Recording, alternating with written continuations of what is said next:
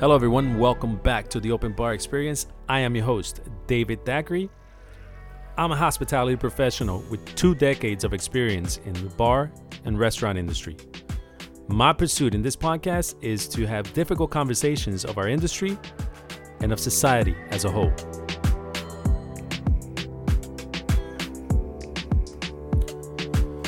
So, a friend of mine suggested that I watch a cooking show on Netflix. It's called uh, Chef Table.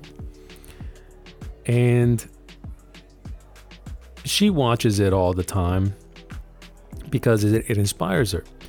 And I was over at her place uh, helping out with some um, some consulting work, and because um, that's, that's what she does. She has a consulting firm. That's Jojo Martinez, and uh, it was a playing on the TV, and I just remember looking at it and watching it for a little bit. The, the sound was turned off, and um, and it just visually caught my attention because it was so well shot and edited, and there was so much talent in the emotion of the storytelling. And this is without any audio, so you can imagine. If you haven't watched it, you, you should. And so after a few weeks, you know, I thought about it and, and I figured, okay, let me let me check out one of these shows and see because I really got turned off by cooking shows. You know, um, and I hate to to put Gordon Ramsay there, but you know his his shows were so intense and so much screaming and stuff like that. I think he's a really talented chef. I appreciate what he what he does. I do use some of his recipes sometimes, and more importantly, I learn from his uh, techniques and uh, I think he his experience on TV makes him a great chef to learn from on that medium, right? On the uh, on videos, TV, and, and things like that. So, you know, I hate to just trash him, but his show was really intense, and you know, it was a lot of screaming and shouting and all that bullshit that uh, we are working so hard to get rid of in this industry. But that was what I thought of cooking shows, and then whenever I saw this chef's table, I started to think, okay, let me check it out. So I watched one of the shows and man, I was hooked. And the thing is, is I didn't watch like the first one of the season and I didn't watch the first season. I just kind of went through and I think it was like European, it was desserts. And the desserts were stunning. I think the first one that I might have watched was in Spain and it was this guy that had lost his voice and um, the storytelling it's incredible because he's hard to to hear listen to because his voice is so low. And um, but they tell the story you know through other people in his life and with visuals. And i'm telling you the visuals are intense in how they're shot how the slow motion the focus you know the uh, the that that creamy um, out of focus in the background, so it calls attention to the one specific item. And I got to tell you, man, I got hooked because it is really truly inspiring. What some people are doing out there is exactly what a lot of us get into the industry for. And as an artist, that's what you want to be able to do. You want to break, break boundaries and do the kind of stuff that other people aren't doing. Um, that it's in lives in your in your head. But you always come across the problem of the the managers and the owners. And this guy was uh, one of the brothers three brothers that owned a restaurant and he was one of the owners co-owners per, per se but he still needed to get the approval of the other brothers because that's how you run a business. It's, you know there's got to be consensus. And so you know, the more he started to do, the more they realized that he had a talent for this, and he was, you know, he went on with being extremely creative. But it's really inspiring to see the things that they do, the kind of desserts that he was coming up with, the ingredients, and not just that, but the inspiration for them. And and that's what an artist does, right? So in that, I started to look at other shows, and one of them is street foods from Latin America. It may be from the same producers. I haven't looked at the names, but the way that it's shot is very similar. The storytelling is very storytelling is is very very similar because it really absorbs you and and engulfs you in that in in that moment, right? And in the context at the same time. It's beautiful. So, you know, I'm watching one, and this is from Peru, and uh, there's this uh, el pescado el toki or toki. Uh, it's it's a it's like a Peruvian ceviche type of place. Because according to some of the people interviewed, the Peruvians love their food mix, so they like their rice, um, you know, like their yellow rice and ceviche or uh, sashimi type food next to one another. Um, and so I'm watching this one, and uh, this guy had is telling his story. He was always missing his father because his father was always at work. His father had owned multiple restaurants throughout his his years growing up, and um, he had one that was very famous in Peru, and um, that he eventually went on to to work at. It, he after going through you know to school for many years as a dishwasher, and then his father got sick and he took over. And then eventually his father passed away, and all of a sudden he's holding this restaurant that he never really had necessarily a part in conceiving.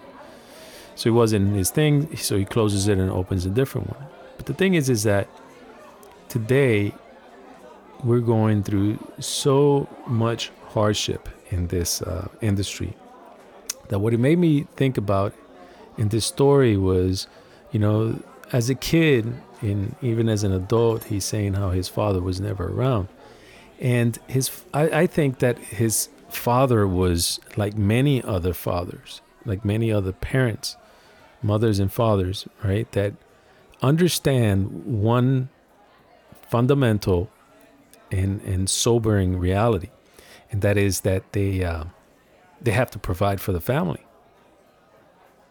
So it's it's a trade off, right? Because sometimes providing for the family means you know working twelve hour days, sometimes even longer than that with travel time.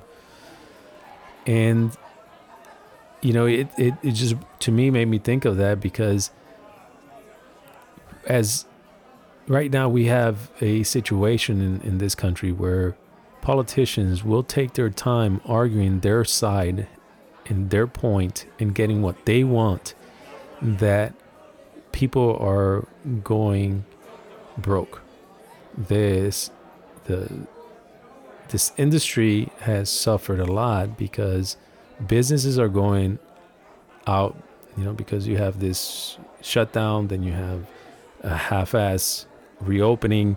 Every state is different. Um, then you have a partial uh, shutdown again, and then you have these rules that are constantly changing. Some restaurants pivot and and and reimagine themselves very quickly, and then states come up with more rules or different rules that it's sort of like you have this infinite budget to to reimagine yourself, and, and not just that, but but you know we always make everything here in the United States about money, and it's like what about the time? If you've ever opened a restaurant, then you know that the money's one thing; it's hard enough to come up with the money, but the time that you put into it and stress, because there's so many little moving parts that you have to consider. That it's opening the restaurant, it's a feat in itself. And then you're open, you know, in, in, in infinitely, right? Until until you close your doors. You don't know when that is, but point is is that whenever you pivot, it's almost like reopening because you're changing the way that you've been doing business, that you've been, you know, the flow that you've had. You just, you know, had to disrupt that, or it was disrupted, and now you have to ha- create another flow. And here we are in December, and the Congress is about to go in another recess. They've had two recesses, recesses since the last stimulus, right? One in the summer, another one in early fall. They took the time to confirm a Supreme Court nominee that was not necessary. That that has not helped the economy. It has not gotten rid of COVID. It hasn't done anything to change the way we live. Not yet, anyways. That is a long term.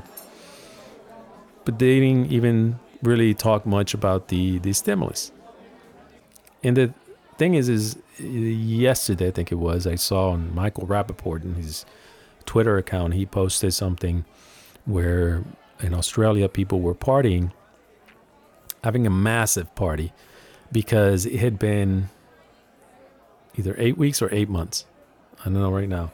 I'll have to look it up before since they've had a single uh, COVID case. So they've been with zero COVID cases for that amount of time, long enough for them to say, okay, we got rid of it.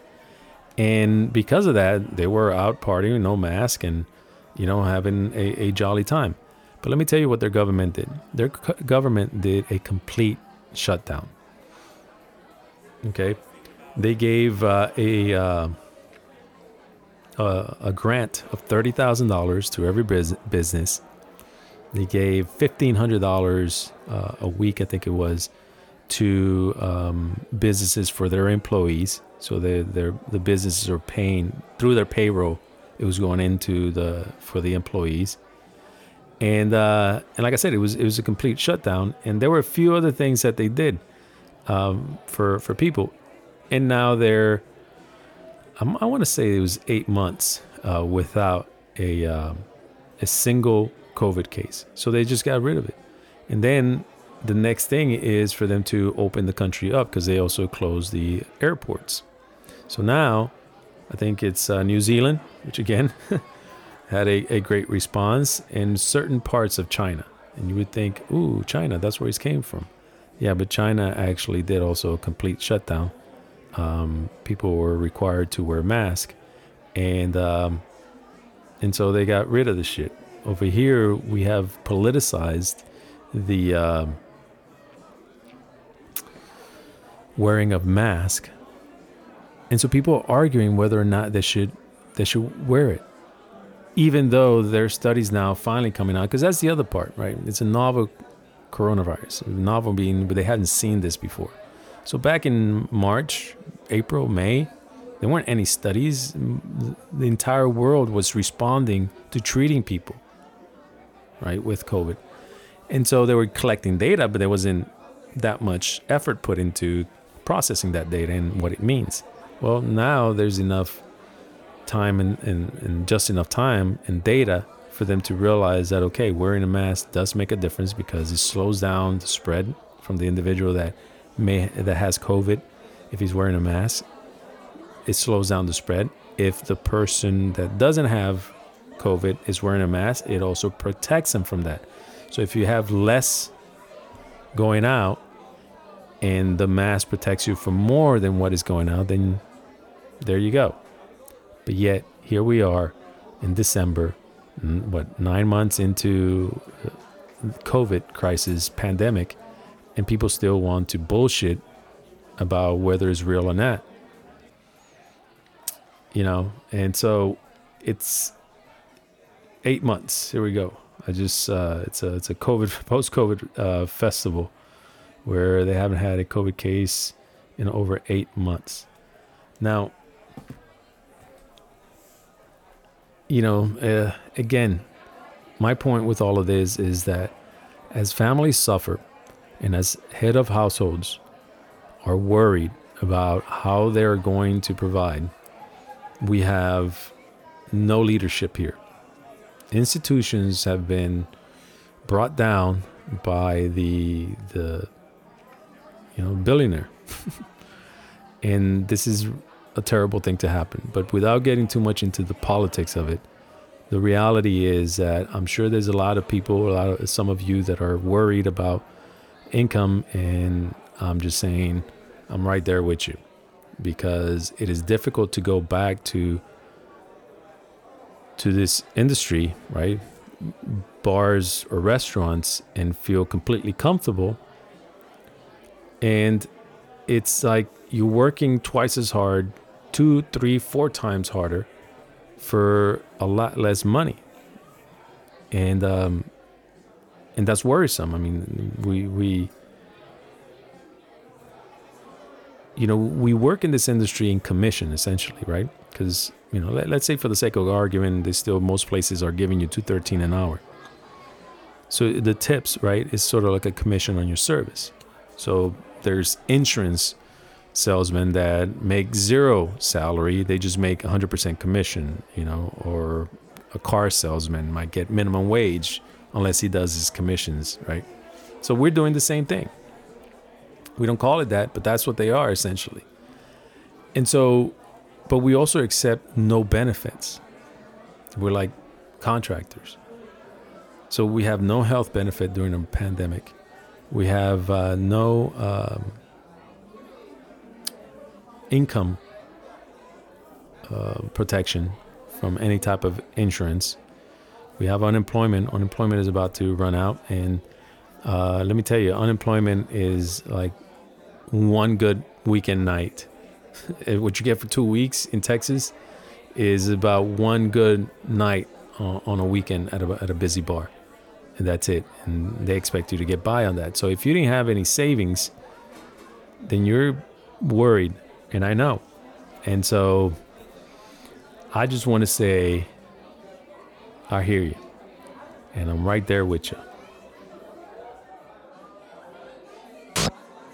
Let me say this. Let me say this. I've been thinking about this too. Father's Day is the worst holiday in the world. I've done the research. I already know. Let me tell you something.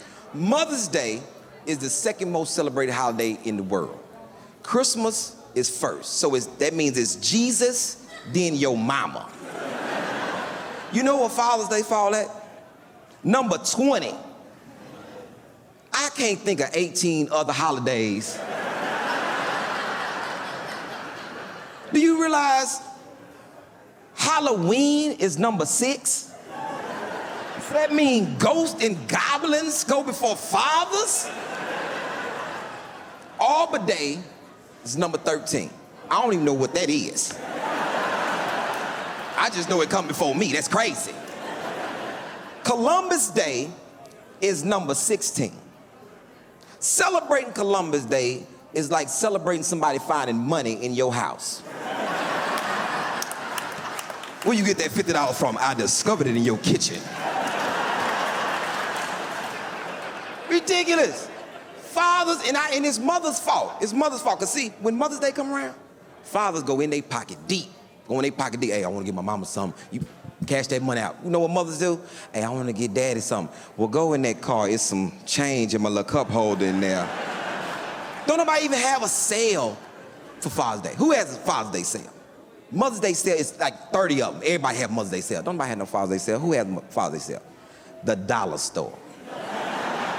That's how you get water hose and jumper cables for Father. And the stores know this because now the store got a little trick for fathers. They make little packages where they, a little box, give you suspenders, socks, and a shirt.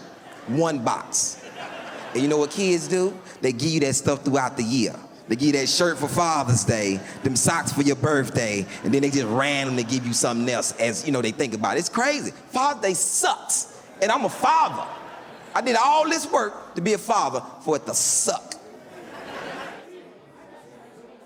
Make sure that you listen to the very end because uh, I got an announcement to make that is going to be dramatic.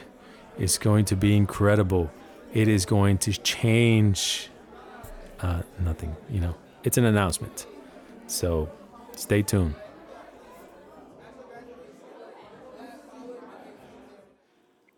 All right, so this week with uh, Matt, um, we are doing a pick three on desserts. Uh, I myself, I'm going to add uh, in there a bit of uh, eggnog, but uh, the Puerto Rican kind. So, but we'll get to that at the end. So, Matt, right what on. do you got for us uh, this week? So, I kind of wanted to focus in on one specific class of desserts, and that is the egg tart, the egg custard desserts. I kind of first got like really turned on to them when I was in Portugal, and they do the pastéis de nata, which is like a flaky cus- um, pastry dough filled with egg custard, and the top gets baked really hard, and it gets uh, nice and caramelized, and you have this like texture difference between the outside skin that gets all caramelized and cooked, and the inside that's just liquid hot magma and just beautiful and rich and decadent and ridiculous. Wow. And flaky buttery crust. Yeah, it's like anything, everything you want in a pastry, in a dessert, in like a game ender, and yeah, all rolled into one. Okay, so you got to explain this to me a little bit because whenever you say custard desserts, I'm thinking flan and I'm thinking creme brulee. So Exactly. explain so this to me in, in that context. most of these will have more of a creme brulee kind of uh, texture. I think flan gets a little bit more jello-y, Yeah, if I may say so. yeah. But so this one's definitely going to be more of the creme brulee, but the temperature is going to be hot all the way through instead of kind of cold with just like the blowtorch on the top. So my first place that I wanted to talk about um, is ECK, which is Egg Custard King. They're out on the west side on Bellaire, or just off of Bellaire. Uh, every day 10 to 5, and they do something very similar to the Portuguese style pastéis de nata. And it's uh, very similar, like flaky pastry dough, egg custard in the middle. Um, they're sold kind of out of the bakery case, so they're not hot when you get them. You can heat them up like at, at your house, which I highly recommend. So you get all the like the wonderful, beautiful textural differences, and they're just to die for, and they're super affordable, like ridiculous. I think they So- might be a dollar a dollar each. Yeah. So you can go in there with uh, a tenor and really do some damage to yourself. uh, they also do some really nice uh, savory stuff. They do like a barbecue pork puffs, so kind of flaky pastry dough uh, stuff with like a Vietnamese um, style um, thịt so that barbecue style Vietnamese pork. Um, so kind of in the same area, my second pick for egg custard style desserts is Mein. They've been around for a while, and for me, I went a few times before ever getting arm twisted into ordering dessert, which I usually don't do because they have a huge menu and everything there is so good. But the dessert is an absolute go-to. Have to do it every time now. It's a lava toast. So it's a French toast that's stuffed with egg custard and topped with like a sweetened condensed, hot sweetened condensed milk, and you get that little bit of like crunchy texture from the French toast. And right as you cut into it, it just gushes out with this like hot, creamy, beautiful, rich egg custard, and it's to die for. It is absolutely magical. It is a work of art, emotion. So what area of town is this again? So this is going to be uh, Asia Town, uh, Bellaire, going towards Beltway 8 on the southwest side. Gotcha. Um, yeah, and like I said, it's always tough. So that's one of those places where pre-COVID, we would always love to go with just a huge group of people and order a bunch of stuff and eat family style.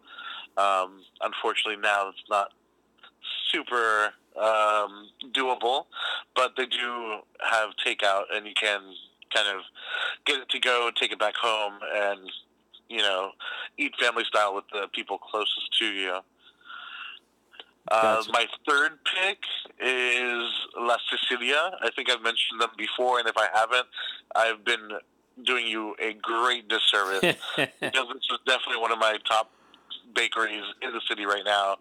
Uh, they do, I forget the actual like Italian name of it, but it's a creme brulee donut basically.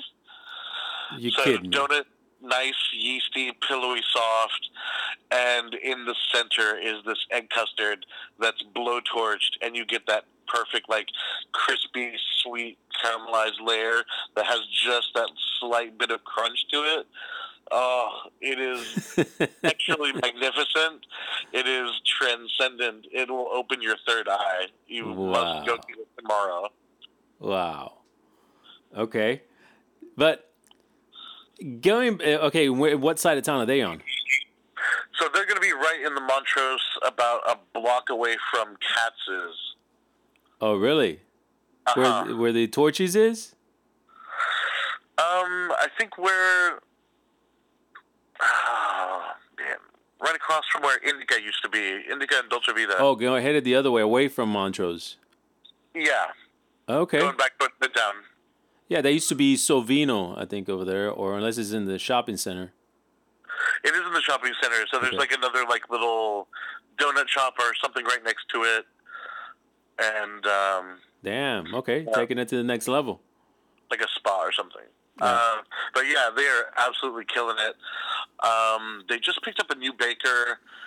Uh, I think she's on Instagram, Christine Au, A U, or something like that. Uh huh. But she does some really beautiful, intricate stuff. So I never really get there early enough to get some of the, the really pretty, cool stuff that they do. Uh, they do tend to sell out throughout the day of stuff. So I would highly recommend getting there early if at all possible.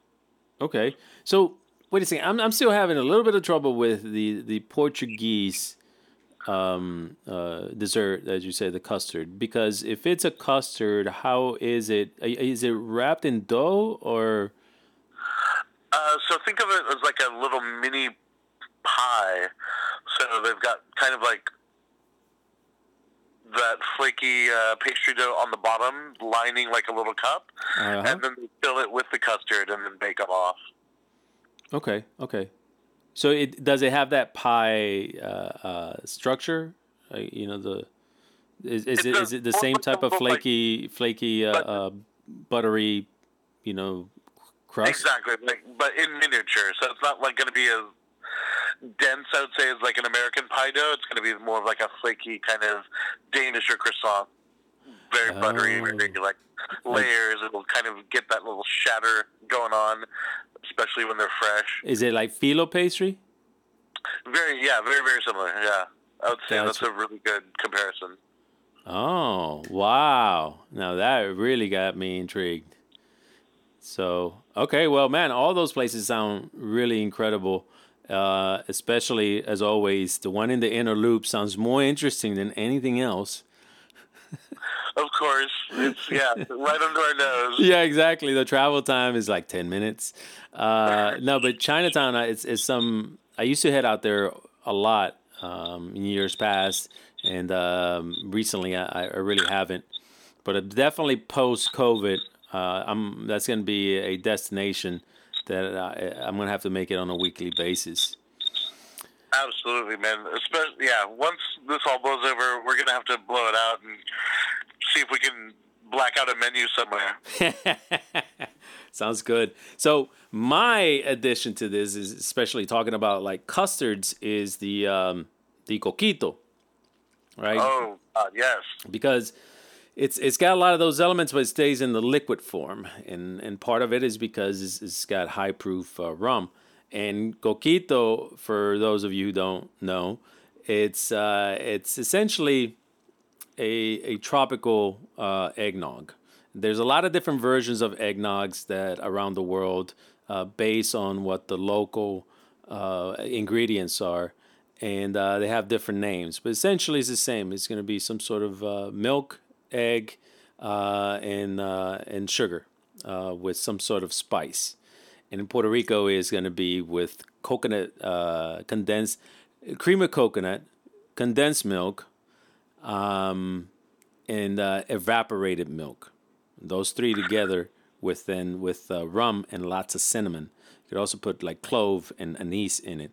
But the main thing on there traditionally was made with cañita, and cañita, i- the other name of it is pitorro, which is a moonshine of of sugarcane um, that you put those spices in, uh, anise, uh, clove, cinnamon. You let it sit from Christmas to Christmas, and that shit gets so smooth, it's dangerous because you'll drink a couple of sips of it, and it's it is 150, 160 proof. But you put that in the coquito, so you do little shots of it. It's if you're thinking of like condensed milk, egg yolk. Uh, I, think I forgot to mention that it's it got egg yolk in it, condensed milk, evaporated milk, uh, cream of coconut. Well, when you put the the pitorro on there, well, you don't have to drink a whole lot of that because that's a lot of fucking calories, sugar, all that kind of stuff. And it's Yeah. always grandma's favorite thing to to sip because one or two of them and she's done for the night. Have you ever tried making a vegan version? Yes, I have because I get asked to uh, to make it for uh, family friends, and they don't always drink it for a long period. They they want it to last past January, and I'm like, well, then I'm going to, well, not vegan, not completely vegan, but I do take out the uh, the egg yolk, and I do some egg white, Okay. but not vegan. I would like to do one with uh, oat milk. I was thinking, like, how would you go about getting that, like, nice kind of rich consistency and texture? reducing it. I, I mean, if, if right now that you mentioned it, and I really haven't thought about it much, I would think I, I would use oat milk, the coconut milk, um, and then uh, rum. Uh, I don't know how I would thicken it other than reducing it, and then right before I serve it, I would blend it to air it out, and it would give it that fluff. I like it.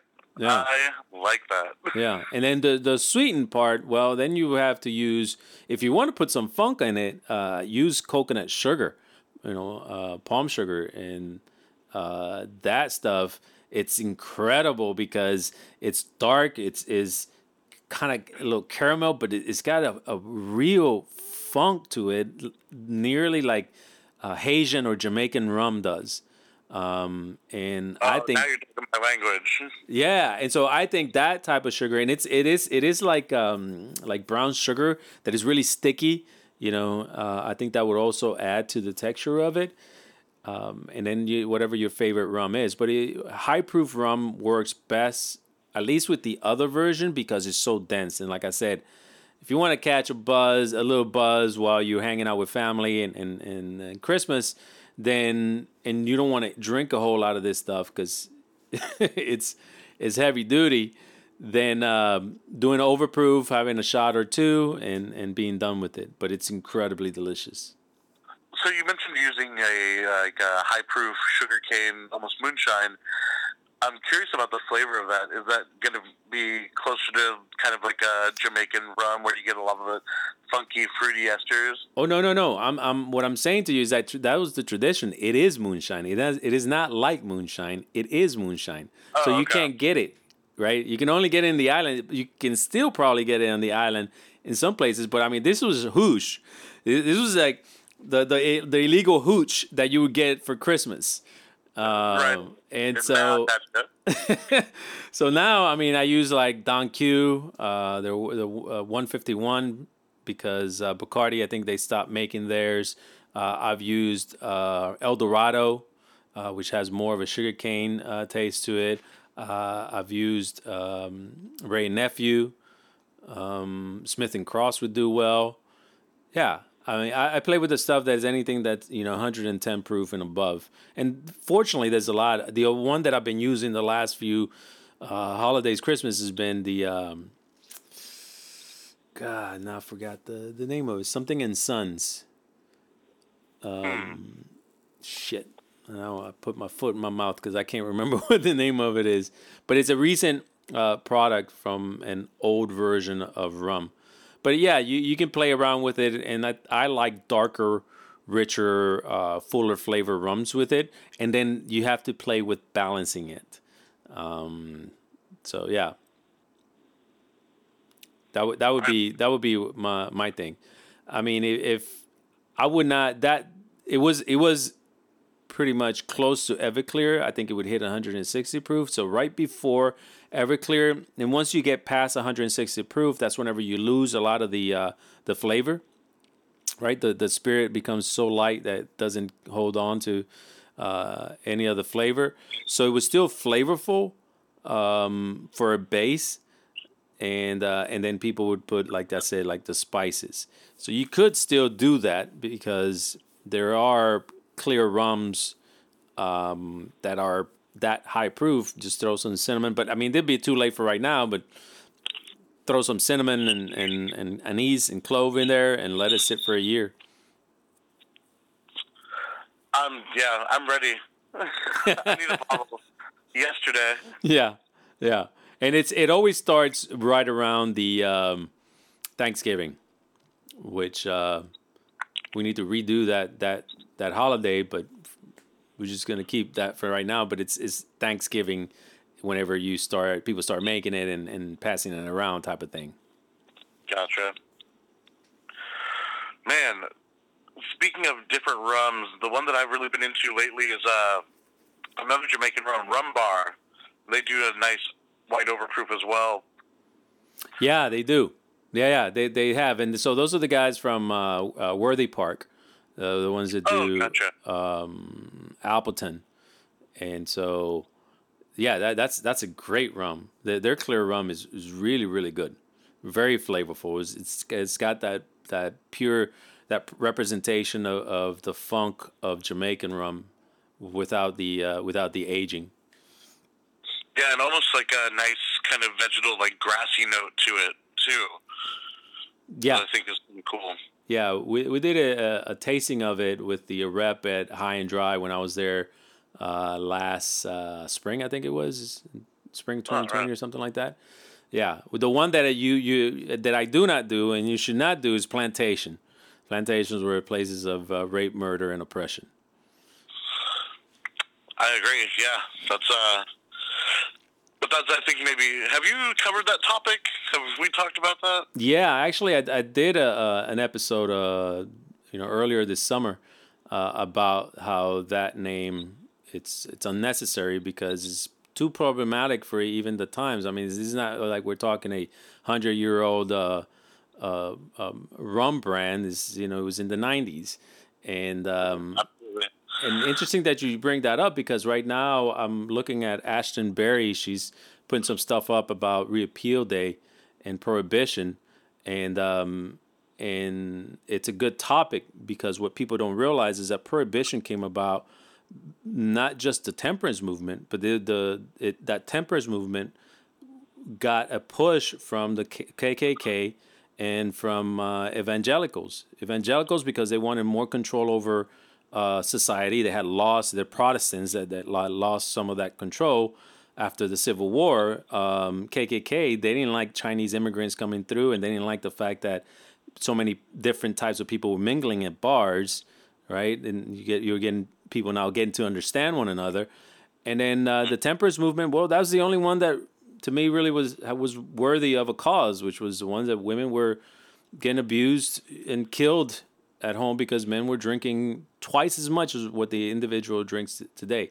So you think people binging, dr- getting drunk these days is something? Back then, they were doing it that much worse. Thanks. Yeah.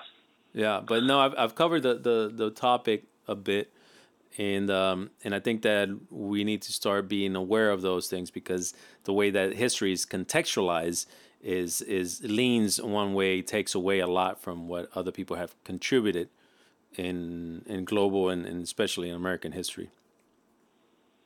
Yeah. I, you said it well, my man. Said it well. But uh, but I love the fact that you wanted to do desserts. Those places sound pretty amazing. Um, and of course, being the holidays, we kind of we, we let our, our diets slip away a little bit. And uh, for those people that, that are concerned with that, and you know, and some people should because uh, like you know, you reach a certain age, you got to start watching your sugar. Um, and and it's it's it's important to to make sure that you're eating the good stuff. Don't waste your time on shitty desserts. Amen. Life is too short for shitty desserts. You're gonna, Exactly. Yeah, if you're gonna have a cheat day, make it a cheat day. Make it worthwhile. Yeah. so um, I, I, want to give though honorable honorable mention to uh, Tout Suite because you know we kind of talked a little bit about this offline. Was uh, I think they've been really consistent. I thought they they done a good job uh, overall, and their desserts always look good, taste good, and so does their coffee. I mean, I mostly go there for the coffee. The coffee's been solid for a really long time, and they do good desserts. Yeah, you know what? I was just think, thinking about what we were going to talk about next time we get together, but you had mentioned kind of everyone letting themselves go a little bit over the holidays. I think maybe next week um, some vegetarian or vegan options. Let's do it because uh, vegan uh, and vegetarian options are two things that have come a long way since I started in the industry. And, uh, you know, early '90s when I started in the industry, man, like you wanted vegetarian veggie plate, they take sides, throw them on a on a single plate, and here you go. That's your veggie plate. Like you were screwed. Vegan, it was like, sorry, but everything's got butter, you know, and and. you know, the peas got butter, the green beans got butter, uh, you name it, it's got butter. Um, but I think that in the, the last decade, uh, but in particular, my exposure in the last five years has been to uh, a couple of chefs that are that enjoy doing vegan food and are incredibly talented. And you could have, you know, a dish and and not know it and really say, "Damn, this is the best thing I've ever had," and then they go, "Yeah, it's vegan," and it just blows your mind away. I think I mentioned to you, like I was in New York, had some nachos, black bean uh, uh, dip on it, like the the nachos, you know, the ways they were worked up had some black bean on it, and it had other stuff, but that's the only part I remember. And it was some of the best nachos I've ever had, and it was vegan. That's, that's impressive. It was a Tex-Mex vegan restaurant. Who does And that? I love, I love that. I love being absolutely surprised, just kind of reading like a you know menu description and not really noticing that there's no protein or no meat, and it coming out and I'm like, oh wow, this is yeah, this is completely vegan. This is delicious though. Yeah, they, um, yeah, it's it's it's definitely a a uh, a culinary um, uh, spectrum or, or side or uh, you know the side of, of the culinary world that I haven't really explored much, and I hope that it continues to to make its way into just your regular restaurant. And I think that's just a function of more people working with chefs that um, have that talent, and that will hopefully permeate throughout other restaurants. Yeah, I think now you've started to see a lot of chefs that are embracing kind of the challenge of working within certain parameters and having to be creative to create certain like flavors and textures and you know richness without using the traditional like you know fat and meat. Yeah, I mean for sure. it's funny because, like again, uh, you know, have my my uh, career. It was with chefs that were just throwing shit at you every time you even came to up to the expo to ask them. Was like, hey, so uh, this guy wants a vegan. You know, and first off, like mo- a lot, most of the staff didn't even know what vegan was. I mean, that was, just wasn't a common word. And uh, and in addition to that, it was like, oh fuck! Now everybody's racking their brain, and it's like, what do we have that's vegan? And to to the point right now that is like some vegan items make it onto the menu because they're that good. Yeah. Well, I've got some homework to do for the next time we talk. All right, all right. Uh, I'll, I'll give you uh, yeah, and uh, I, I got a few spots that I've had some really good stuff, and uh, uh, we'll talk about that too. Right on, man. Well, always a pleasure, and looking forward to doing it again next time. All right, thank you, man. All right, so a few things to talk about. Uh, one of them is for all of you that like to keep up with the news, I got to give a shout out to Texas Tribune. I think they have been doing a great service um, to journalism and, in particular, to Texas. Um, I find articles there that are very balanced, um, and um and sometimes that's a little hard to to that's definitely hard to find these days. But especially living in a in a very conservative state, um, you either have very liberal or you have very conservative, mostly very conservative articles or media, journalism, I should say. Texas Tribune has been doing a really good job. They have an article that I found really interesting. I wanted to mention, which is in the uh, uh, about Latino and um, like the the Latino electorate.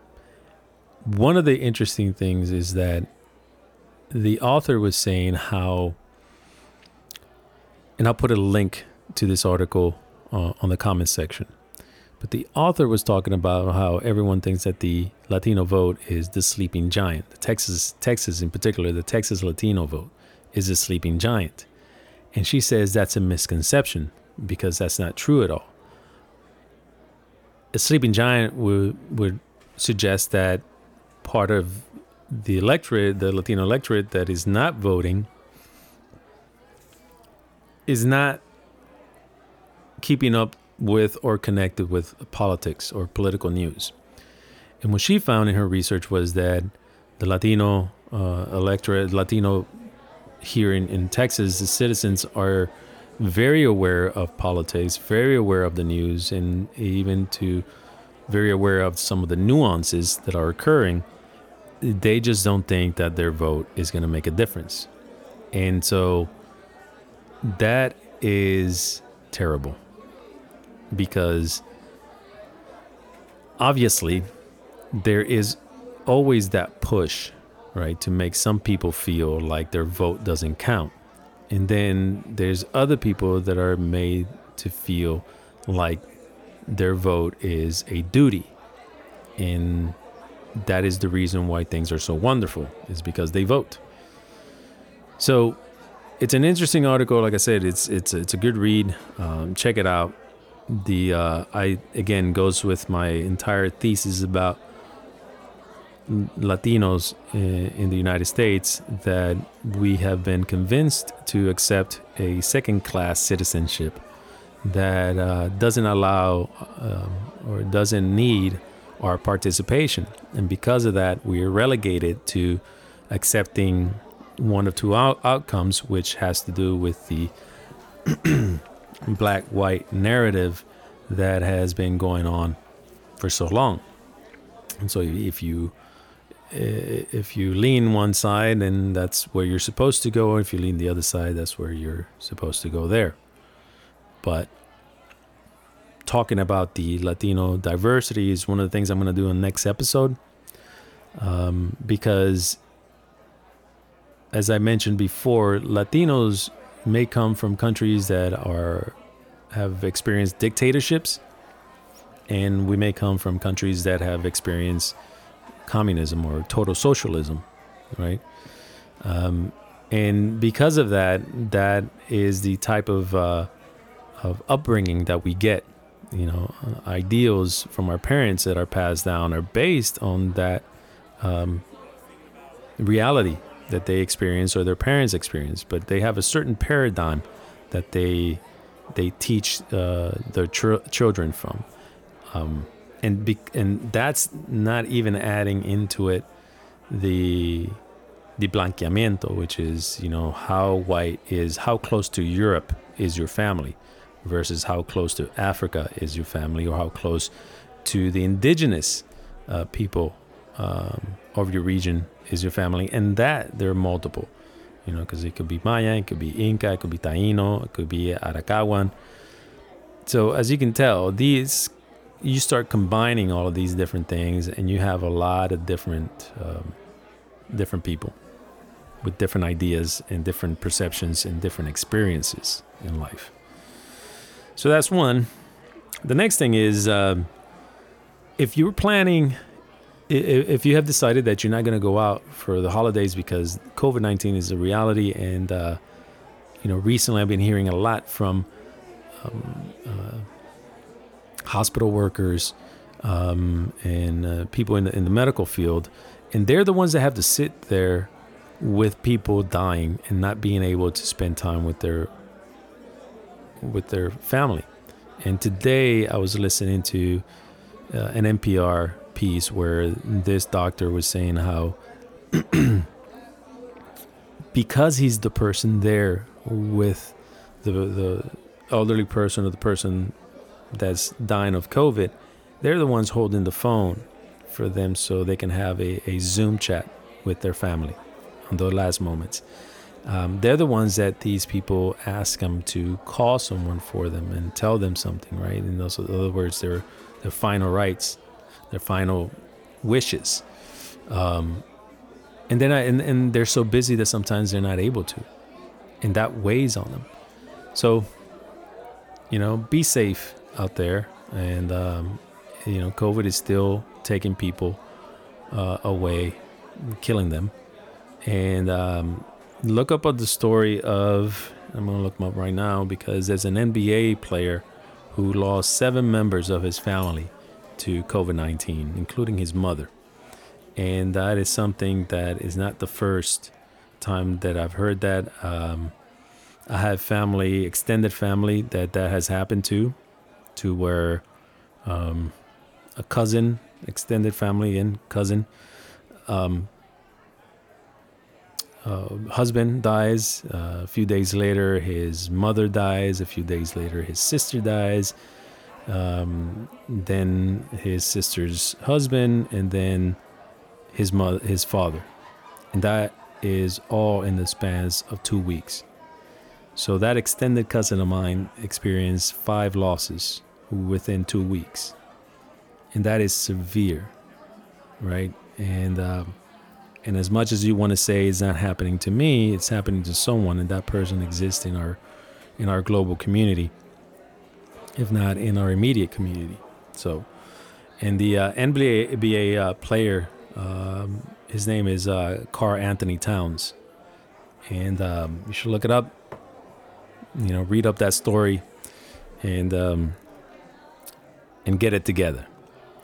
But if you're staying home, there's always cocktail menus, um, cocktail videos out there. You can make a few at home. Um, there's, uh, unfortunately, I don't have any for you, but if I did, that would be incredible. but there's a lot of uh, videos out there for you to make cocktails at home, and if you want them to like to, to look good, um, one suggestion, and you're here in, in Houston or even in the Texas uh, region, um, give uh, Big Ice a call. And uh, I'll put their contact also in the comment section.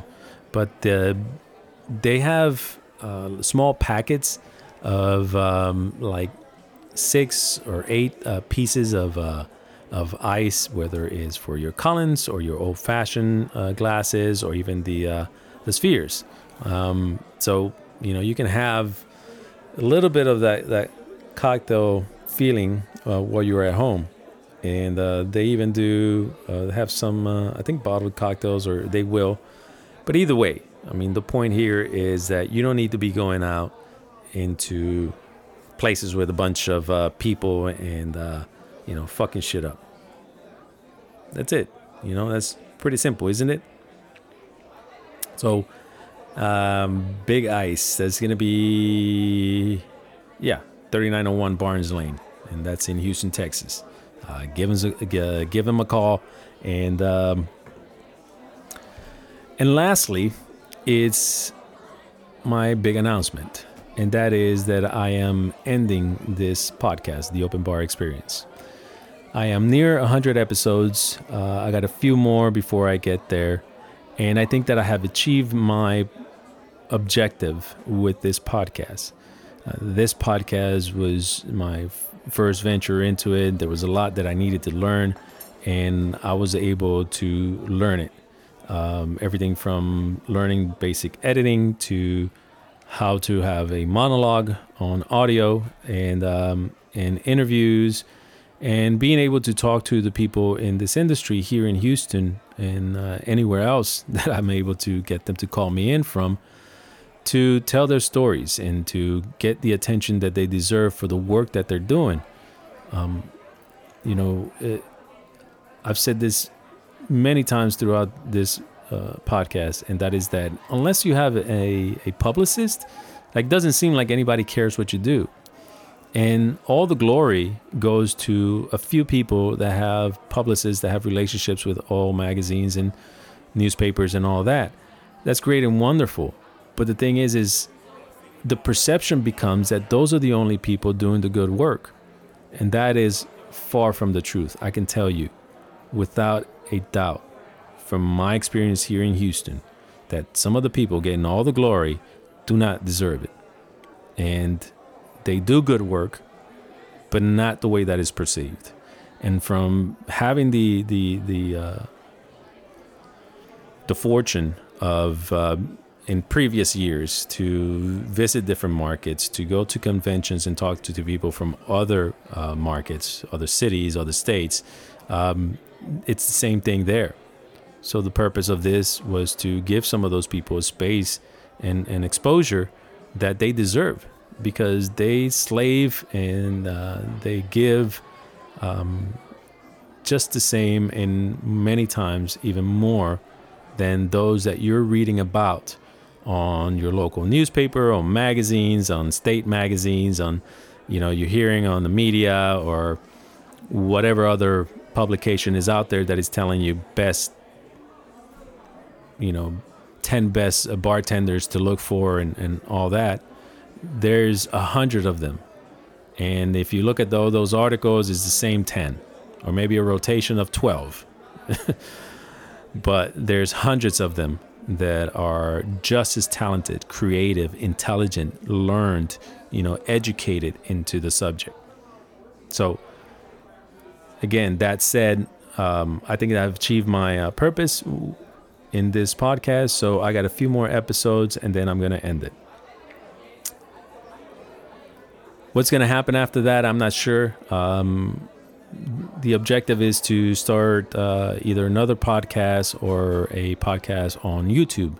Uh, I do really like the audio aspect of this. I love radio, so doing a podcast as a radio show is something that I thoroughly enjoy. Um, and um, and so we'll have to see. But the uh, 2021, I don't care what it looks like. I don't care what it's gonna bring. Uh, there's going to be some uh, positive changes that I'm going to uh, share with you, and uh, and that's it. That is going to be it. Um, it's going to be it's going to have some great highlights.